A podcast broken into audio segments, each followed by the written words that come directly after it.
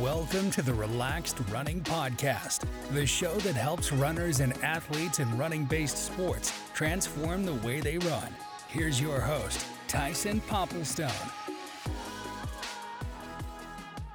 Ladies and gentlemen, welcome back to the Relaxed Running Podcast. I'm your host, Tyson Popplestone, and this is episode 203 with first time visitor, Mr. Gordo Byrn.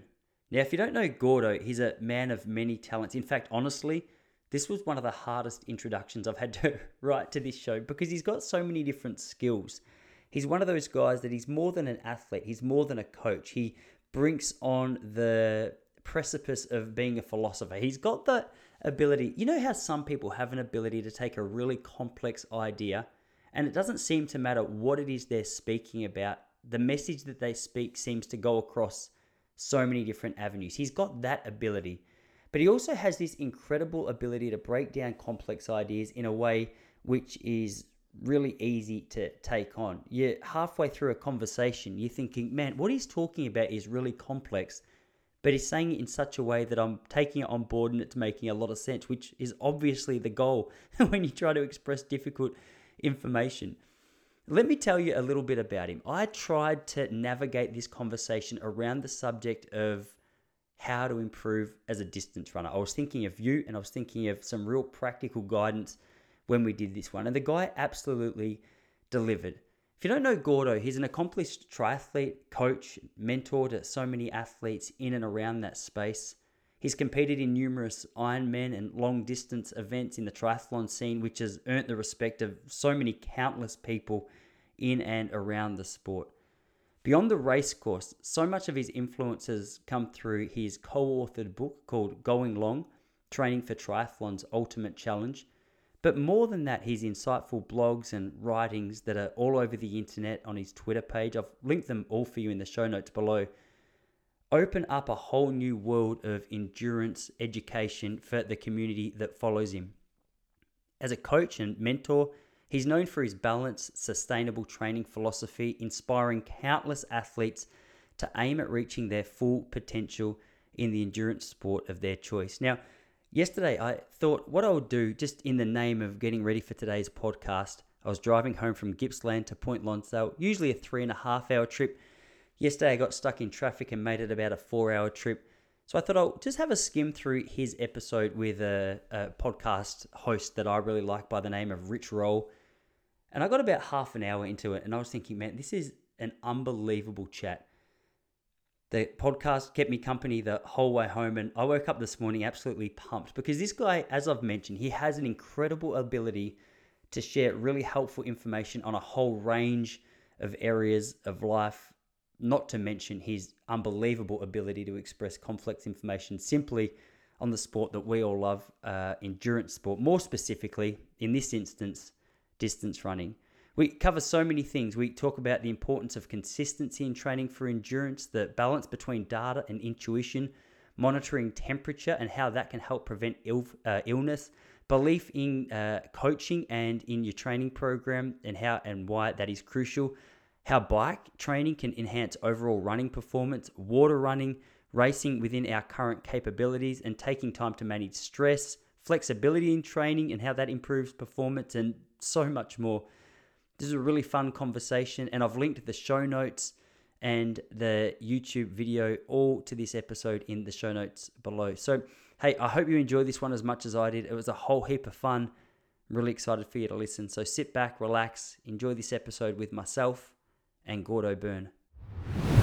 Well, for everyone listening, I was I was just saying before we hit record that in uh, a little bit of preparation for the conversation today, I was driving home from Gippsland to Point Lonsdale for anyone who's in Victoria here, and I decided to put on a podcast where I first uh, first heard of you, Gordo, which was the Rich Roll podcast, and there was honestly about seven different things. I went home and I had a look at the podcast website and I just started clicking links and going down rabbit holes and looking at Twitter because there were so many avenues of your life and your philosophies that I thought would be really interesting. But I've just said to Gordo that I'm really keen to pick his brains around coaching specifically and see wherever that takes us. But with all of that said, Gordo, thanks so much for agreeing to come on. I'm really excited to have the chance to sit down with you.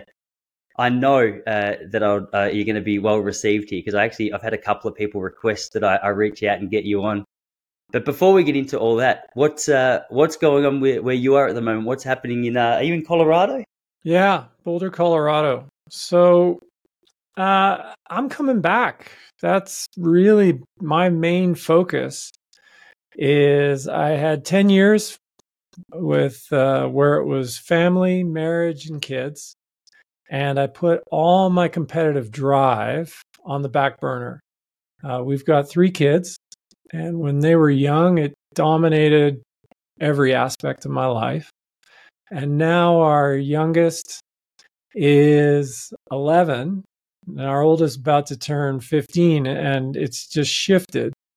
And time's coming back into my life, and I'm using that time to apply everything I learned in sport, but to a much older body and learning the lessons, frankly, that I wish I knew 20 years ago when I used to coach guys that were my age because it's different.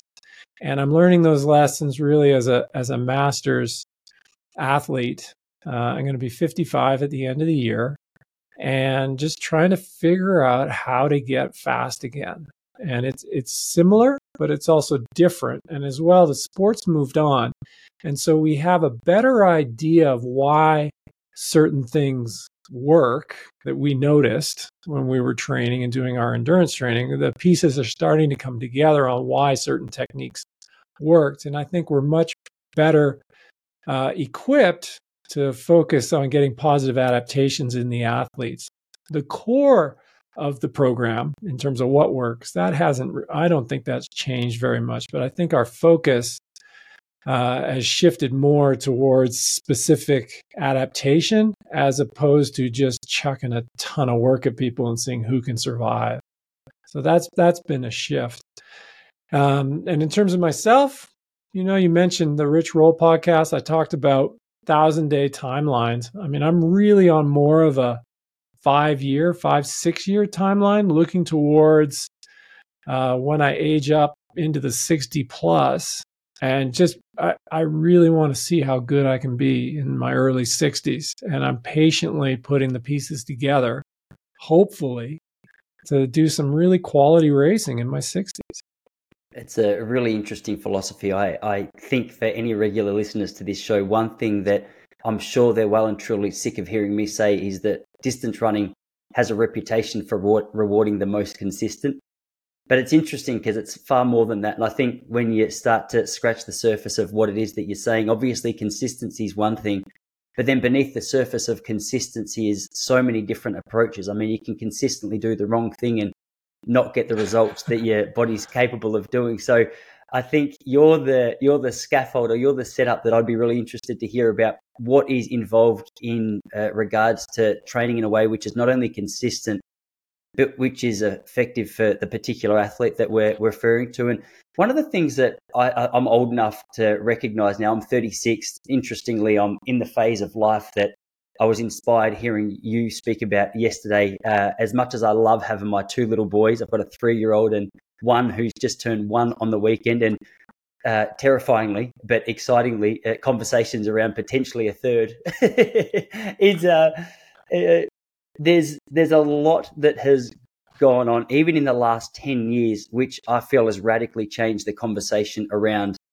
endurance performance, whether that be in distance running, triathlon, uh, the ultra events, and beyond all of that, the technology which is available to us now is mind blowing. Just the amount that we can learn through a, a ring or an app uh, or a website, the data that we have access to. I find the balance really fascinating about being in touch with your body and learning to listen to what your body is actually telling you.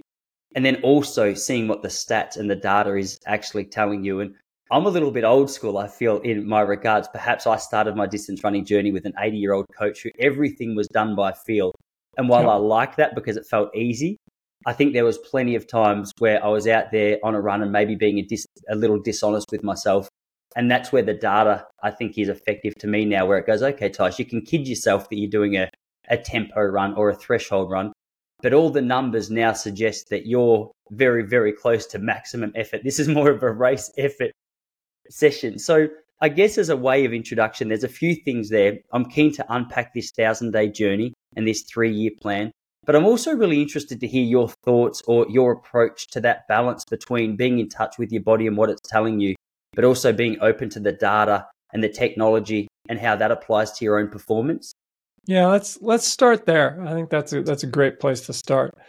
So, with the highly connected athlete, I think it's important for that athlete to develop the ability to know how they feel separate from the data. And many of us start the day by downloading our overnight data. And before we've even had a thought, our data is telling us how we're supposed to feel, or we might think our data is telling us how we're supposed to feel. And because we're getting numbers and metrics and seemingly objective info, we might think it has more value than how we actually feel ourselves. Something I've found sort of plugging myself in and looking at all this stuff is there's an inherent variability in our bodies. And even if we're feeling good and coping, there's this variability both day to day, across the day, and if you're using a metric like heart rate variability, it's even minute to minute. And uh, our thoughts can impact these metrics our heart rate our heart rate variability. I mean if you for instance if you if you ever get a shocking message and then you test your heart rate variability right after you'll find that it's completely tanked for a few minutes just from that little bit of stress. And so if you're going to base your entire training day on this one metric which is highly variable in itself you're going to be jumping all around a bit so, one way around this concept is to focus more on trends and normal ranges. And so, I would, someone listening to this, I would say, don't let, don't let the data, first off, don't let the data tell you how you feel. It's better to decide your subjective feeling and going through your subjective uh, checklist before you even look at the data. So, the two are separate. Then the next thing is you need to focus on the trend. How is the training trending? And am I within my normal range? And for me, I have really simple metrics that I've found work very well. It's just my, my seated resting heart rate morning and evening. And I have a normal range for that. And if I, I know because I recover slower as a master's athlete, I know if I'm more than five beats elevated in the evening for whatever reason, the day's taken quite a bit out of me. And the next day either needs to be an easy day or a maintenance day. It can't be a loading day. And that, I mean, resting heart rate is one of the oldest metrics that we've had available to us. And then there's all this other stuff that we can have, but they're all kind of supplementary. And I think it's important to figure out over time. Remember, you're trying to make better decisions, but it's really more about making fewer poor decisions. It's about pulling mistakes out because I think the most costly errors are where we hit ourselves and instead of getting an adaptation, we're just making ourselves more tired, running the risk of injury, putting ourselves in a hole. So I think that's what it's more about. So the heart rate variability and some of these other more sophisticated metrics are really good as a negative signal. So they're not giving me the, the green light. They're showing me before I can feel it that it might be a red light type of day. And if I see that in the morning, I am still open. If I'm feeling good, I'm still open to going out and training. Then I go to the next phase and it's like, well, how do I feel in my warm up? Is my heart rate coming up? Is the feeling okay? Because sometimes you're just feeling a bit run down for whatever reason in the morning. You go out, you do a longer warm up, heart rate comes up, the feeling's good. I'm good to go. There's there's no reason for me not to train. But 20 years ago, 25 years ago, if I had a session in my calendar and it said, you got to go out and do the session, I'm going to do it no matter what. Now, with these additional metrics, they give me the confidence to say, you know what, I'm going to do the session, but not today. I'm, I, I'm going to push it out when I'm ready to get benefit from the session. And, and the focus on adaptation, so a more dynamic approach to loading. I don't load when something's in my calendar, I load when I'm ready to absorb that session, I think is a, is probably the biggest shift over the last 20 years is this focus on look let's let's get some benefit rather than just doing the work whereas prior we were more work focused. So that would be how i'd approach the uh, if you like the gizmos and the data. One Yeah. thing i liked you know you mentioned so i got an Oura ring and the most useful thing about the Oura ring is actually that i i in effect i take my temperature I know what my overnight temperature is. And that's something that I would never track unless I was actually sick and checking for a fever. And that is a even better than the heart rate variability. If I've been exposed to a virus or some sort of illness, that has, has done a really good job of letting me know before I realize that I might be at risk for getting sick. So I've I've missed. I mean, you never really know if you miss it, but I've missed. I think I've missed getting ill two or three times over the last year. And if you're a competitive athlete or a high performance athlete, missing illness is a very valuable form. So it's a it's a useful thing. Uh, and that's the only way that I would capture the data because I'd never bother taking my temperature in the morning otherwise. Yeah, yeah. Before before so much of this technology was available, even just going back to 2006, I was training with uh, an Australian coach. He was an Australian Olympic coach named Adam Didyk. Got a really good reputation for the marathon runners that he coaches. And and one thing that he used to say to me was, whenever I write your training program, I want you to consider that it's written in pencil.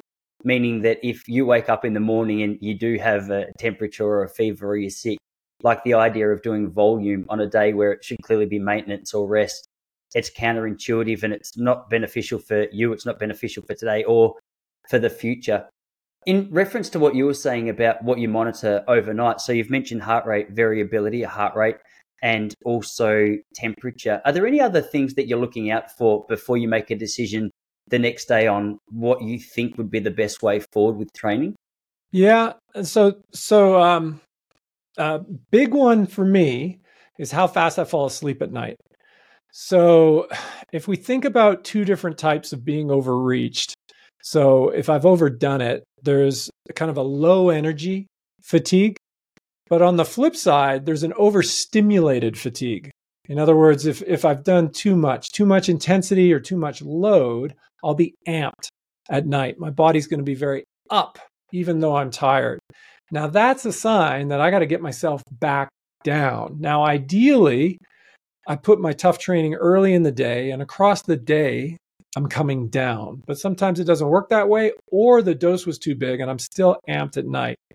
So, you know, one one night of being amped is not a big deal. It won't really impact things. But if you find yourself in a pattern where you're consistently amped, not falling to sleep, it's a really good early warning signal that the overall plan you got to unload and kind of bring yourself down because when you're over when you're in an overstimulated state you're not in a you're not ready to absorb uh, the work you're doing.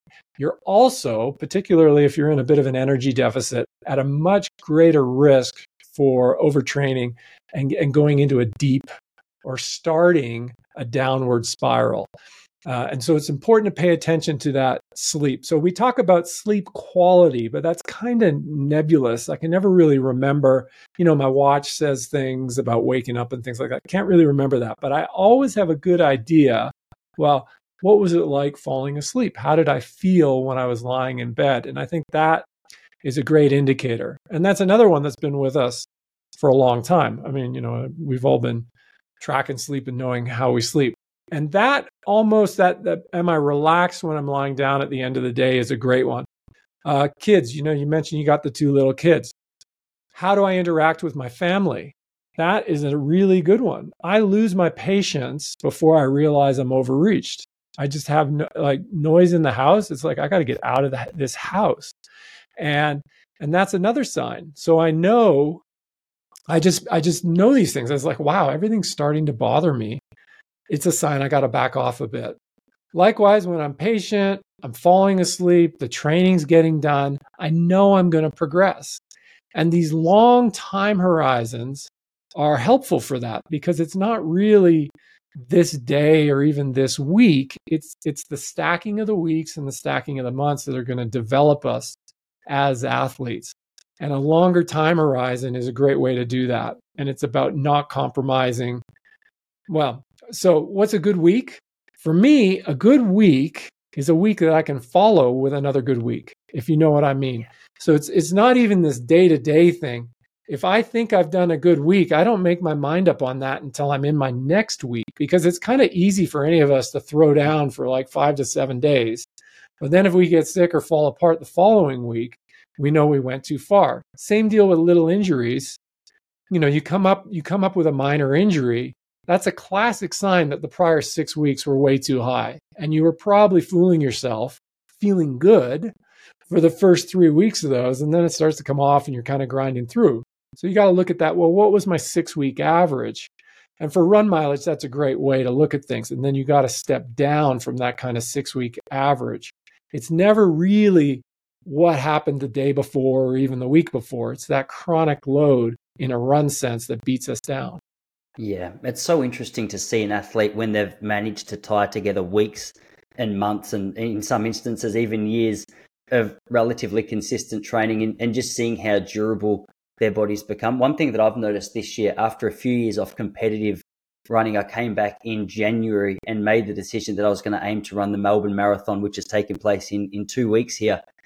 And I set myself the goal of um, breaking two hours 40, which I thought was reasonable based on my history in the sport. And as a first marathon, I thought, okay, this would be great. But one thing I didn't take into consideration was in the last probably six years since I've really done competitive running. I mean, I've still been out jogging regularly. I'll still do regular sprints on the weekend or some interval sessions here and there but the volume and the intensity that a lot of that volume was done at just hadn't been done. Mm. And I'd also been in the gym a lot more consistently. So I don't know what it is in pounds, but I was I went from 69 kilos to to 79 kilos in that space. Um, I mean, it was planned. It wasn't just blubber. I was trying to build muscle. Something I promised my wife I would do when I got out of distance running originally. I said, I promise I'll cover up those ribs. and you can be proud to see me on the beach. But um, I, I went back out there with the mindset that, okay, I've got a history in the sport. I know how to train. I know how to structure my training. I've got a fairly good idea of how to train for a marathon, even though I hadn't really done it in the past. And my struggle for the year had been just constant calf strains. And initially, uh, I was completely unaware of how to navigate it and improve it. But over the course of this year, even when I think I've gotten completely on top of it, and I've had six or eight weeks of consistent running, I'll go out and probably slightly push a session a little too hard and, and just get another little strain. So it's a long way of saying it's been so interesting off a feel base only, trying to improve my running and mm. continually falling short. And even then, when I think I've got a good idea of what's required to see me train consistently, I'll lift the intensity slightly. Um, you know, maybe it's at the end of a bigger week, or just the pace was too too hard for too long and it seems me uh, sees me fall up short. So I say all that to say it's it's I love listening to you because you speak with uh, your concepts aren't simple, obviously, but the way you explain it is is very simple. But I know that beneath a simple presentation is a lot of hard work and data digging and research, and it's actually quite a messy process until you come up with your your final product. So I, I, I guess I say all that to ask one thing that stood out to me in the podcast you did with Rich um, that I listened to yesterday was you're, very confident when you come up with a decision about how it is you're going to structure your training. I really like the confidence that you spoke with in reference to the training style that you had chosen.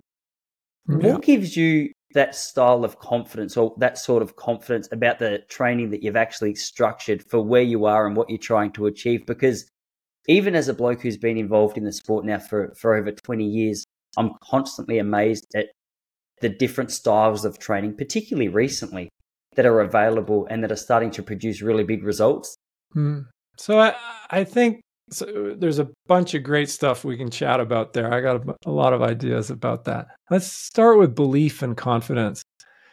That's the number one thing a coach brings to an athlete. The um, much more than the plan the the belief that the coach has in the athlete is the fundamental um, force between them. That relationship is is what generates the gains. And I would go so far to say if you have really strong belief in an average plan, you're going to get good results. Um, the the the plan won't get in the way, and it's a conversation at the elite level. You're going to be going back and forth, and and and you're really just a a sounding board because experienced athletes, elite athletes, they already know how to train. Um, you're really just trying to give them some visibility, being outside of their bubble and helping them uh, not hurt themselves. So it's a guardian angel role. And I look for that with my relationships and somebody that's overseeing my training. It's somebody with different blind spots that's going to keep me from hurting myself or repeating errors or just giving me a bit of comfort that maybe it is time to back off. Because in my background, my issue has been doing too much, not uh, doing too little. I think the people that do too little ultimately don't get that good. So um, once you get up to a certain level, most of us are kind of it's more downside than upside. Yeah, and we can assume that. We might not feel that on the inside, but that's kind of just the the way uh, it is.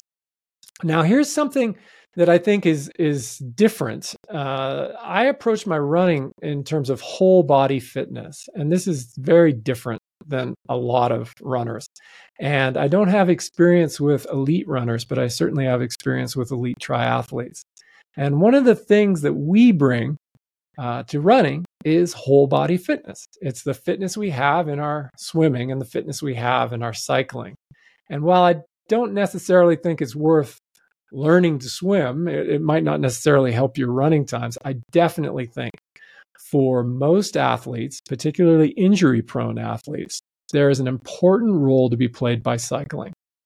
And I used cycling with all the runners I coached. And recently, my first, after a 10 year break from running with a lot of calf problems, very similar to you, um, I tried to come back twice in the 10 years. Both times, lower leg issues. It all just got too hard. I just gave up. And I came back. My first run was July 1st, 2022. And I was able to complete an ultra uh, last month, September 2023. So it was a 70K race, uh, uh, 61K of running and 9K of swimming in it. And I got through that. So I was able to come back. I didn't win it. I wasn't at the front of it. I just got through it. But that was a big win for me. And uh, a whole body approach using the bike to accelerate my aerobic development uh, worked for me. And if someone's looking to step up their distance or their duration, I think there's a key role for the, uh, the bike to play. Now, this is not just the elite level, this would be uh, everybody. Because if you know the average time for a marathon, let's say it's about four hours, depending on the race, there's no way you can take a recreational runner and send them out for a three hour run and have them ready to run again two days later. Um, they're just going to be too beat up, too tired. And if you keep doing that over and over again, they're going to get injured. So, but what you can do is you can say, well, we're going to ride the bike for half an hour and we're going to run for half an hour. And we're going to do that three times in a row on your long day. And you're going to get the experience of what it's like to run after two and a half hours of exercise. And you can use combination workouts and you can also train the body to function for the race duration. So you can go, you can build this long ride up to four hours and you can train the body to actually function and move for the race duration and still recover because you're going to be biomechanically limited. So when you're working with a master's athlete or a developing athlete, young athlete, or, or a very fit athlete who's returning to running, who has the capacity to hurt themselves very easily, this bike outlet that you're giving them will prevent them from uh, injury. And you're going to end up with more, you're actually going to end up with more running because you'll have less interruptions.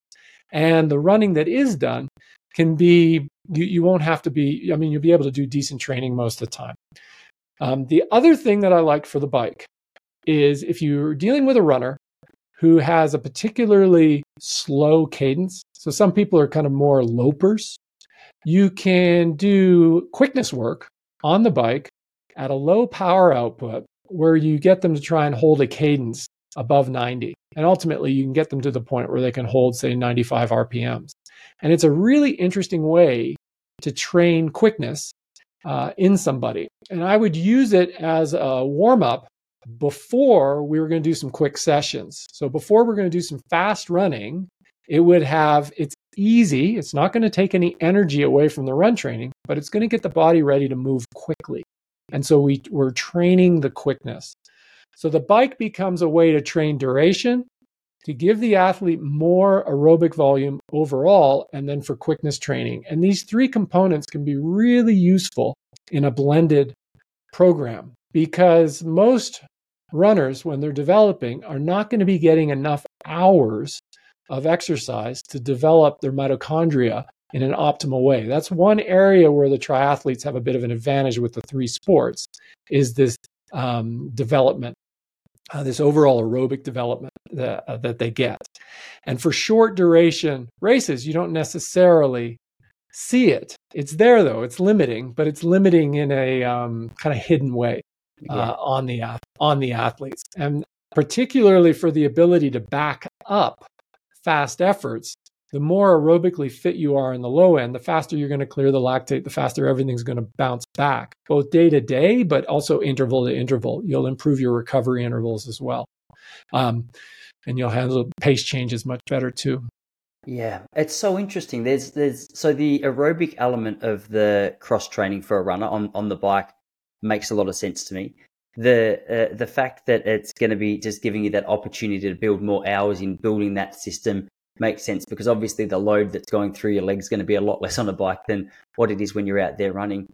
The one thing I'd never even considered, it's the first time I've actually heard that, which also makes sense, is the idea of just training that cadence for someone who might be a little bit lopier. What, mm. What's going on with with that actual process? Because I mean, you think of an alternative to that, which is obviously a lot more weight bearing, might be just doing some shorter, faster sprints where they're required to move at a faster rate than what they're going to in a marathon. Yeah, so that's that's rate. So there's there's there's there's the ability to fire the muscle quickly, but there's a neuromuscular type of fatigue, which is the ability to fire the muscle repeatedly. Now, the joint angles aren't the joint angles aren't quite the same, obviously, biking to running.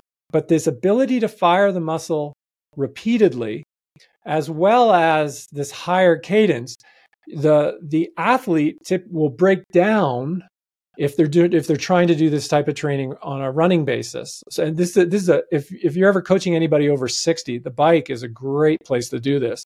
You say I want you to go ride for I mean, for Ironman, we build it up to three hours with uh, some of my 60 plus athletes, and I want the cadence over 90 the whole time and I don't care what the power is or what the heart rate is. And so it's a neuromuscular uh, session. It's very challenging. Uh, most people have to do it in intervals because they're going to need to drop the cadence just to kind of recover. But it's not recovery in an energy sense. It's just recovering, just sending those signals down down to the muscles. Really effective. Um, it's a different type of stress from what the athlete would um, be giving themselves if they were doing sprints or strides or these shorter burst uh, sessions. Yeah, yeah, it makes a lot of sense. It's really interesting. I'm going to have to. I, I knew there was going to be moments during this podcast where I was uh, uh, stunned in a light because I just heard of something new and I had to just riff on my feet, and that's where I find myself right now. but um, I I'd spoken to a number of athletes on this podcast. Actually, one is in, uh, an Olympic steeplechaser, Genevieve Gregson, here in Australia, and she was constantly having lower leg injuries. She's from a group, Melbourne Track Club, which is renowned for having quite heavy loads throughout the week. Like they're they're fairly consistently a lot of their group, even their milers, fifteen hundred meter runners are running around, um, you know, between ninety and hundred miles a week, uh, a lot of the year, and they've got an amazing ability to run fast and run fast for a long time, whether it's sort of fifteen hundred or ten k. But one thing that she started doing was. Um, so she started including a lot more. She was just doing some water running. And the idea there was for her to develop just that aerobic capacity that she would miss out on for because she was every morning she'd be going out. I think it was every morning she'd be going out and doing a thirty to forty minute easy run. And mm-hmm. obviously, over the course of the week, you're looking at what's that like an extra uh, twenty or thirty miles potentially. Sure. For her, her body just wasn't absorbing that extra work. She felt as though uh, like the intense work and the basic foundation of her structure was good. But then with those morning runs, it just got to a point where it pushed her past that threshold of being able to tolerate it. And one thing she found really beneficial was getting that waist belt on, getting the aerobic workout um, in a in a pool sense. Mm. Would something like that, from your opinion, I don't know how familiar you are with that, be beneficial for someone trying to improve? Obviously, um, I mean, on, on, paper, it seems to make sense aerobically. You're getting your heart rate up for a long or as long as you like in the pool. But in terms of um, cadence and helping that leg turnover, do, do you think that that connection would be beneficial? Well, the the first question I would ask the athlete is, "Do you like it?" Like, are are we going to be using much mojo here? Are we are we using mental energy for this supplemental training? Because I I don't I wouldn't want to do that. I'd want to save the mental energy for the training that's going to be challenging. So one of the challenges with water running is almost everybody hates it. Now some people like it. So, so if the athlete is someone who enjoys being in the water, and, and some people do, then great. If they don't, I don't want to get them mentally tired getting them to the pool as a runner. And, and that, that would be something where I'd be like thinking, well, maybe we could get something done on the bike here. So that, that would be how I would approach water running. I, I spent a number of Southern summers training in Christchurch in New Zealand and water running was you know a lot of people did it. We had we had a 50 meter pool and it was you know deep the whole way. And some people did it uh, but other people they would just reduce the run load and shift over to uh, the bike. Now let's talk a bit about this situation that this runner found herself in so, a concept that we should all bear in mind is at any point in time, we have break, vo- break point volume. And it was uh, one that was brought up by a friend of mine, Alan Couzens. And our breakpoint volume is going to change as we age. But uh, in the short term, it changes based on our life stress and what we have going on, as well as the training program. So there's these different factors that are going to be impacting our breakpoint volume. And if we're not tolerating the plan, we're past the breakpoint. There's no judgment required. As soon as the overuse injury or the niggle turns up, the, the overall approach we have needs to change, full stop. So we can, if all you're doing is doing all these recovery modalities to try and get you back to a plan that's breaking you in the first place, you're going to be in a cycle of not progressing as an athlete. And it's going to ultimately take your enjoyment away and you're going to you're you're at the start of a downward spiral whether you realize it or not.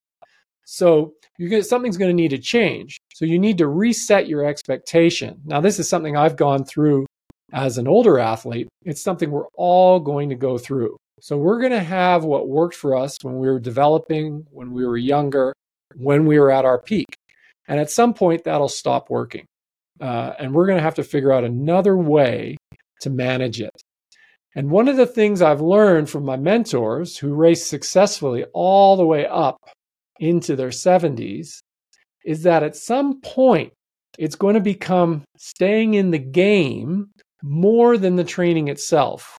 So it's going to be the ability to train is going to be what generates performance in these very experienced athletes, not so much the training protocol itself. And this will be a mindset change. And if you don't change, your body's going to break. It's not going to be much fun. You're going to drop out of the sport. So, the, this concept of breakpoint volume is a really good one for the listeners to think about, uh, particularly if they're chronically injured. Well, don't get trapped in getting yourself back to what hurt you in the first place. So, you have to be willing to change these sessions or these mental targets that you have that are causing breakdown and just break the cycle. And that will lead to improved performance. Yeah, yeah, for sure. I think one of the uh, challenges that people might have is they might say, okay, well, I, I keep getting these niggling injuries, and they'll start doing some research or uh, having a bit of a Google to try and find out what might be going on, and they're thrown things like okay, obviously um, volume and load might be one thing. Um, the other thing could be technical inefficiencies. The other thing could be gear or, or surfaces and things that they're running on.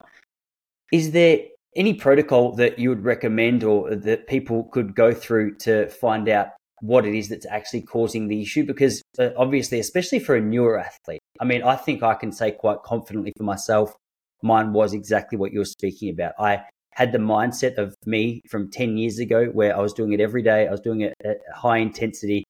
Mentally, I knew what I should be doing and how to do it. And so I thought, let's go and do it. And it wasn't working. And I'm in that period of, of that crossroads where I've got to navigate my, my way back to, um, you know, a, a, higher standard of performance or, or at least a higher volume over time. Slowly finding that balance. But I can only say that with confidence based on how long I've been involved in the sport and having the opportunity to hear from people like yourself but for someone who's new, they go, okay, I don't know much about the sport. I can't seem to handle this load. Um, 10 different people tell me 10 different things. How do I know what's true and uh, what the next step should be? Well, um, have a look at your training log and stop trying to race beyond what's comfortable in training. I mean, if you're if you're banging out 30k a week and tolerating it well, there's no need to sign up for a marathon. I mean, these these errors happen when we sign up for a race that's beyond our current capabilities, and as a result, we feel pressure, self-imposed pressure, to ramp too quickly. It's the ramp. It's not the equipment. It's not the you know. It's it's it's it's not necessarily our gait, although gait analysis can help. Uh, but it's almost always the basics, and the basics is life stress, sleep, load, and ramp rate. The ramp rate. You know, running is a challenging sport, particularly if you aspire to be a high mileage runner. You're going to need to take many years of walking, hiking, jogging, running intervals to build and create the body that can handle the load required that the load implied by these high end performances that you might aspire to. If you cut corners, or if your nutrition is poor or your sleep is poor and then you're not recovering, you're going to get hurt. I mean, we we all know that. Um, and and it's just patience. It's these longer. It's it's the ability to put the years on. But the easiest way to avoid all that is simply to to race within your current capabilities. And I think many um, you know, actually, runners are pretty good with that. At least, you know, the junior runners that I'm exposed to here, nobody's in a big rush to kind of ramp up. It's the adults uh, that are in a rush. You know, the kids and the younger runners, they got their hands full, you know, running fast over shorter distances. Uh, whereas, you know, the adult runner, particularly me, I was kind of like a late onset runner. I was drawn to these long events. And I think a lot of people are but uh, it's not much fun. It's no fun being injured. So taking your time uh, is is probably is a much better way to handle it. Yeah, uh, interesting that you mentioned life stress um, and that as one of the potential catalysts for uh, you know breaking down and not feeling good. I think when it comes to physical performance, I would say there's a lot of distance runners who are great at, at, at pushing through, probably like a lot of triathletes, pushing through discomfort and life stress and pain and tiredness because we've I don't know whether it's tradition or just something within us that says no no more is always better. And I mean it doesn't take long to look at the best athletes in the world and realize that just because Eliud Kipchoge is running the fastest marathon doesn't mean he's running the most miles in the world. In fact, uh, it, much to your point, he seems to be ticking this box of consistency, high quality work over a long period of time. But the conversation around lifestyle and stress is one that I don't think is given enough airtime, particularly in distance running. I think sometimes we look at it as an outlet to stress, which it definitely is. But a lot of the time, I'm, I'm always fascinated that so many elite performers, regardless of what sport, whether it's a LeBron James or a um, you know, Eliud Kipchoge, it doesn't matter what sport you choose so many seem to be relatively relaxed when they get to the start line. You'd think with such a high pressure environment, there'd be a lot of stress. It constantly surprises me that world class athletes seem to quite often look the most relaxed at the point where you'd expect them to be the most stressed. And what stands out to me about that is I know if I've had a really rough couple of weeks with stress or business, or the kids have, uh, you know, been running amok, and uh, you know, I've just got too much on my plate. I'll often go out to to my uh, my de stressor, which is my running or my sport, and just feel exhausted before I get out there. So on a, a physical level, I get it. But can you talk more to that? Because I, as yeah. I said, I don't I don't think it's discussed and very I've, much. And I've got some ideas for a running audience that are very specific. So I think we need to be aware that intensity is a form of stimulant. And I think many um, people, and this is where the whole uh, link between intensity and sleep and being amped all the time. So you might feel like you're getting a release from a very difficult and intense session, but you're actually also, that feeling is real but you're also giving yourself a very big stimulation um, from a nervous system uh, point of view. So if you are in a situation where life stress is high, you need to have the discipline to actually take your stress level down in your training, which would be a more gentle run, ideally in a forest or near some water, to help bring yourself down from what's going on in your life.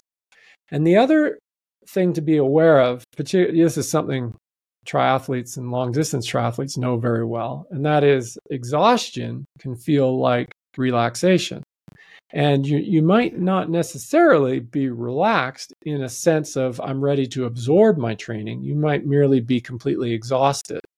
And if the goal is performance, rather than exhaustion, then you need to look deeply into these cycles that you have going on. And um, competitive sport uh, attracts uh, a high percentage of people who are relatively neurotic in terms of their outlook. Uh, in life, and being aware of your psychological uh, tendencies uh, can help you navigate this and to try and make your relationship with sport healthy for your larger life, but also productive in terms of sports. You're not trapped in these patterns of stress and being overstimulated. And you can have the sport as part of a healthy stress management in your larger life. Mm. And that would be the key thing. So if you're looking for a release from stress, don't add intensity. Use your training to bring yourself uh, down. That's really good.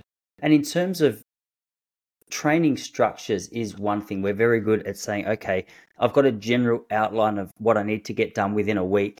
But when it comes to the the mental side of performance, a lot of the time we'll get stuck in loops of negative thinking, faulty thinking, unhelpful thinking, which I, I find in those periods of my life where I've been stuck in little patterns like that, um, or sometimes big st- big patterns like that, is uh, the exhaustion factor just of that mental loop going over and over and over yep. uh, has been really unhelpful. What, what I've found really beneficial, a, uh, a psychologist taught me probably 12 or 13 years ago, was, was cognitive behavior therapy, or just the ability to challenge faulty, unhelpful thoughts in a way that leaves you not only feeling better and happier, but also hopefully over the course of um, you know weeks, going to uh, have you out on the track in a um, a more energized state. And I, I, get the sense through where I've heard you speak that this is something that you're well on top of. I can't remember if I'm putting words in your mouth here, but no, you're but, not. The uh, that's what the bike is. You know, the bike you're you're you're locked in. It's a repetitive motion. It's a meditation in motion. You're not having to think to pedal a bike and you do hours and hours of it and you're just kind of there particularly if you don't use music it's just you and your thoughts and the wind and, and you process all this stuff and as you process it it, it, it kind of leaves that you know you're touching on the role of the coach is really to surface you know i think a lot of folks don't even notice these thoughts that they're having they're just carrying them around all the time so they're carrying the stress of their day even when the stress isn't there so you, they're not even aware of how much they're thinking about things when they're not with those things. The example for me was um, when I was living with a three year old. She was always with me, and she was a rather difficult person to carry around 24 7. And so instead of just compartmentalizing the difficulty, the difficulty was with me always. And what I had to let go of is when I was not with my difficult moments. I had to recognize that and just kind of put them to one side. And then I'll be back to them when I need to be back to them. The other thing you touched on, you and and it's the way we all think. We think about our training week in terms of the loading we want to give into give to ourselves. Something I would recommend people do is think about the recovery structure of their week. So to balance this concept of these are the workouts I have to do, one of the things I've changed is I every single week has two back-to-back easy days. And this concept of coming up with a recovery structure within my week and then the loading I I just accept the loading. So I'm not trying to load, I'm trying to improve. And the loading is subject to my recovery structure. And I have certain rules of thumb that I apply. We've talked about them already. So the two back to back easy days. And if I'm more than five beats per minute elevated at night, I'm not going to load the next day. So within those two simple parameters, I'm allowed to give myself as much as I can fit into my week without screwing up tomorrow and screwing up the next week. So my whole system is that it's a really simple system. Now, the ability to apply that requires a lot of humility and a lot of flexibility because it makes it difficult for me to agree to meet my mates at 7 a.m. next Friday to go run 15K because I don't know if that's going to fit into my system. So you, you need very understanding people and you also need to be kind of relaxed with understanding you're going to get the work done eventually. But if you're looking, if, if you're thinking about being a competitive athlete or a high performance athlete, it's a very effective way uh, to approach uh, the overall loading.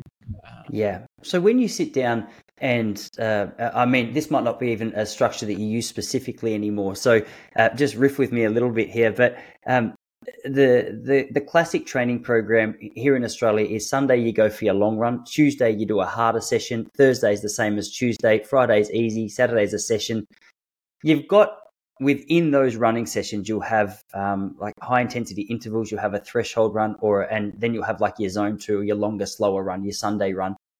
Are you sitting down with a goal in mind as to what happens on what day, or do you have and okay, so you have an idea of ideally what you'd like to get done I, in the week. I know, I know my, I know what I want to get done on my loading days. Yes, but I don't know when they're going to drop. So, so I need to be so. So I have a clear idea of what I want to do, but I'm going to let my body dictate when I do it. And you know, running. You know, the nice thing about running is you're not trying to fit in a seven-hour day like a swim bike run day. So this flexibility actually it works pretty well for running because you just what I try and do is five mornings a week.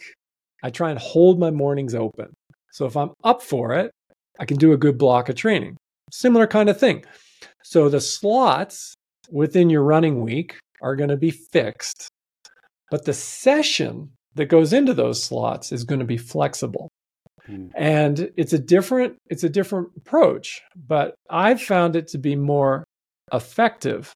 And if you're an athlete that has lost time and load to injury and illness, uh, it'll definitely be more effective for you. Because normally in these groups, where it is a fixed week, weekly re- week, the the top five percent of athletes in the group they can handle it because that'll be the load that they can handle you know, the next 15%, they're having a bit of trouble. But 80% of the other athletes are kind of erratic and it's too much for them. It's not quite fitting in. So you got to just accept that and get more flexibility with when you're giving yourself the stress. Yeah. Was today a loading day or a maintenance day? So for me, Northern Hemisphere, I, I took September really light and I'm I'm sort of in a microcycle, a five day microcycle. All I did today was swim because again, I just wanted to let myself come back up. So I'm in, if you like, the second part of my off season where I'm trying to get back into my normal frequency of each sport and just get my body used to ramping back up. So I'm very early season up here. Is an off season a couple of months for you? Like when you say off season, obviously I understand that you might not be racing, but in terms of intensity? Do you have complete blocks of time off training, or is it all just uh, reduced in volume and intensity? So I do not do well not exercising. Uh, I I my my mental state goes right into the toilet. So uh, I so my off season is basically an hour a day with no main sets, move the body, and and but but I was rotating swim, bike, and run, so I was only running two or three times a week, and uh, it's really just to keep keep the body moving, keep myself feeling good. So I sleep better. I'm better to be around if I get a little bit of exercise. So it's my friend Justin Daerr calls it a low season rather than an off season. Mm. So the stress is down. I like to undertake a non training project, something that I wouldn't normally do uh, in my life. So I kind of I have a little project that I, I work on uh, for a few months. I, have written books, started businesses. My current project is a little redevelopment project of a property uh, that I manage, and and that keeps me from giving myself too much training. If if you know, so it keeps a, a cap on things. And in the fall, you kind of need that because the weather's still pretty good. Once you're in winter, it's kind of easy to keep a lid on things because the weather's not as um, not as good for training. For sure. I think I, I share that same feature. If I haven't exercised, I'm not as nice to be around. My wife, she uh, she often laughs and she says it as politely as she can. But if I'm in a snappy mood, uh, uh, or, or, just being short with everyone, she'll uh, she'll go, "What have you got on? What have you got on the training? Uh, what have you got on for training today?" And it's a nice way of saying, "Hey, you're being an asshole. Please oh, yeah. do something about it." My wife tell my wife just tell she's she's like, "You need to be training more. You you you, you, you need to up your volume." when did your low season end? Yeah, that's right. Oh, and that no, and, and stability, you know, and that's you know one of the things. So, you know, when I was an elite before I met Monica, my wife, I did used to shut it down. But what used to happen was my mental state would tank. I'd gain a ton of weight. And it just, I'd, I'd end up starting the next season behind instead of refreshed. And, and it would also be a sign, this is a good one for runners too. If when you back off the stress, you have huge rebound eating and, and your weight is not stable, that's a sign that you're making yourself too light in the season. And, you know, triathletes are prone to this as well, uh, particularly our elite triathletes. And this isn't a male or female issue, this is everybody.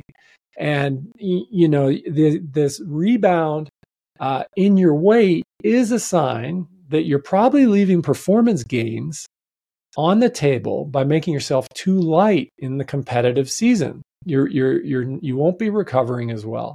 And one of the concepts I like to bring to the whole nutrition discussion is a concept of having a healthy, strong training weight. And most of the year is focused on just sitting at this comfortable weight, not stressed out, and just rolling great training. Because ultimately, that's going to be what determines our long term development. Uh, and I think many athletes think that they can, by just getting super light, it's like some sort of shortcut. And you know, you'll race great maybe for a season, but then you're going to fall apart. You're going to shorten your career. Not worth it. What we're shooting for is a lifelong enjoyment uh, of sport and competition. And we're going to need to be flexible with that. And for the masters athlete, uh, the parent athlete, you're going to need to fit your race aspirations into these windows that you get in your life where you know you, are able to put together a decent block of training and if you're consistent at a low level it's only going to take two two week blocks if your base fitness is there really to lift you a bit so you can have a good experience uh, in your race yeah that's true that the obsession with running at lightweight is for men and women a really big focus. It's um, it's rare that you'll hear someone speak about the idea of actually being a little bit heavier. But in terms of long term enjoyment and consistency, it really makes sense. Do you think that's because the the stress that's going through our body when we're actually in that weight loss uh, process is actually it's just adding more of a, a, pressure, or is it something to do with the fact that uh, I'm not sure. Are you speaking more about like a gym routine, which actually helps you maintain a certain kind of weight? Because I, I heard you saying that at the moment um, your, your I would say it's everything. So there's there's there's an endurance sport culture that light is right. Mm. But one of my Kiwi coaches used to tell me is, you know, if it was all about weight, we'd have scales instead of finish lines. You got to do the race. And each of us is going to have an optimal race uh, weight. And, you know, my advice and something I noticed with myself was never lose the last kilo. It was never worth it because when you think you're just right, you've gone too far and your immune system is on edge and you're not recovering, you're getting night sweats and the, the whole deal. Um, you, you need to stay away from that if you're a high performance athlete. You got to focus on performing. Now, you talked about the gym. Now, the way I think about that is most of the year as an endurance athlete is sort of catabolic in nature in terms of the, the, the training itself. It's breaking us down. And if we make that a double whammy by doing the training that breaks us down and running any form of energy deficit, we're breaking ourselves down across the whole year. And that happens regardless, even if we're in energy balance. So we have to stay in energy balance. But then what we also need when we're thinking about the year is we need an anabolic phase. We need a build up phase. And the most natural place to put that is the winter so the win- the winter season is where whether however you define strength and resistance within the listeners uh, program, they need a block in the year where they're building themselves up, getting stronger, healing, coping well, relatively low stress in their life, and that sets up the following competitive year. And and that will let you stack the years ideally on an upward trend line. And that's something that I really uh, believe in personally, having kind of been at this for decades now. Yeah. Beyond beyond things like gym recovery, the technology that you can use to assist your performance, what are you doing outside of those areas at the moment that might be surprising to some athletes or might be of value to some athletes when it comes to actually seeing an improvement in their own performance regardless of the sport? Well, um, wake up without an alarm for more than two years. That that's a pretty good one. I I think that is um, that's a big one. Another another tip: if anybody has kids, go to sleep when the kids do. Um, that was a change I made that had many beneficial uh, impacts in my life.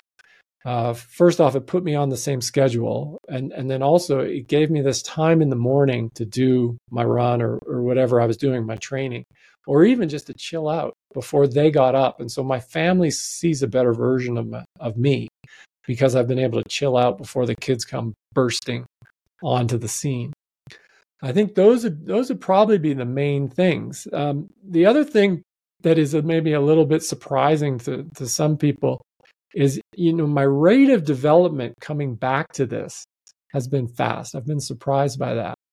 But at the same time, I've had more easy days than I've ever had. And the I think we all underestimate the positive impact that backing off before we have to can have on our uh, development, on our on our performance, and this concept of proactive recovery. So if we're using the tech and all these little metrics that we've been discussing, use it in a way that allows us to recover better um, because that's really what it's doing. It's giving us more visibility on our fatigue. But the classics still work. I mean, you know, sleep, good nutrition, and taking life stress down is, I mean, those are those are the big ones. Everything else is tiny little bits. I mean, if you get the big things right, that's going to be what drives the performance. Yeah. Have you got a standout piece of technology that's head and shoulders above the rest in terms of helping you with this recovery? Heart rate monitor. I mean, it's it's it's what I use. You know, there's the it's a look at the internal stress of what you know, sitting in a chair, my resting heart rate, the internal stress of whatever I'm doing in my my training, uh, and it lets me connect feeling to heart rate. So how I'm I'm coping with it. So I've I always felt that the heart rate monitor was measuring stress rather than measuring heart rate. And then the skill becomes in how we interpret that number relative to what we normally see and what we're feeling at the same time. I would say that that is the most, you know, a stopwatch and a heart rate monitor. I'm probably going to figure out the rest if we're paying close attention. Although I, I do like lactate testing, I found it very valuable for myself in terms of the low end uh, and figuring out how to target my um, endurance training zones. I, I, think that's and that's that's an old, uh, relatively old technology. I mean, it's been around for 25 plus uh, years. I learned it in 2000 down in wow. New Zealand. It's interesting listening to uh, Olav Aleksander Bu now, bringing that to uh, his triathletes in a way that sees them getting pricked every 10 minutes in some of the sessions. So, what is it? It's a technology that's been around for a long time. It seems to have sort of uh, jumped out of the uh, jumped out of the bushes a little more recently. And he, yeah, he did a lot to to sort of promote it. I I don't actually think we need to be uh, testing, most of us need to be testing that much. Although I do think that it does take a fair number of tests for us to understand our individual uh, profile and to uh, you know understand and, and to use it within our training because for all the reasons if people are interested they can listen to Olav talk about all the different reasons he uses it a lot and he's um, he's an expert at that. But I think for most of us, it's mo- it, we can use it. It's like, okay, well, what do you think your easy pace is? What do you think your steady pace is? Great. Let's have a look at your lactate profile and just see if your feelings are accurate because we can convince ourselves of a lot of things and a, many times it's it's uh, you know for cycling when you put when you hook somebody up to a power meter you don't even need to teach them much. You say just watch the screen and watch where you're applying your power. And i think that's something that may uh, be a useful area in the future for runners is understand where they're surging how they're surging where the power is being applied uh, in these different environments, I think we could learn a lot from that because I know cyclists learned a lot about wasting energy, uh, optimal time trial strategies, and these types of things. So lactate is just another look. And I, it would be great if they figure out how to have a continuous lactate monitor. And then we could see how lactate is changing over time with different conditions and different intensity profiles. I think that that would be a fun thing to see. There's some technical issues though because I think the concentration is a lot more in sweat. So there's the device would need to not be contaminated by sweat and then look into the blood, but that's beyond my pay grade. Hopefully they figure it out and I can just use it. Yeah, that's going to be interesting times ahead. It's it's blown my mind actually. I was having this conversation with a friend the other day, just how much little bits of technology seem to transform the face of the sport. I thought ten years ago running was in a pretty good place, but I guess like every generation, we're constantly shocked about the breakthroughs of the next. And uh, you know, to use running as the example, the shoe technology recently has just seen so many of the marathon times just be blown out of the water. Not even just world record times, but um, even even you know relatively high, not quite professional level runners seem to be dropping a couple of minutes here and there with with some of the shoes. So I can only imagine what stuff I've, like this. I've got an interesting take on that. I, I don't use it. The the the, the I, I'm not sophisticated enough on all the different shoe options, but just an idea for the coaches that might be listening. There is likely, I, I believe, an angle to uh, use footwear technology to enable training uh, that the athlete might not be able to do. And what I mean is there may be a way to shoes which are illegal to race in. So they're not allowed. Maybe there's too much lift or something like that. But you could use these shoes in training to do training that would ultimately benefit the race.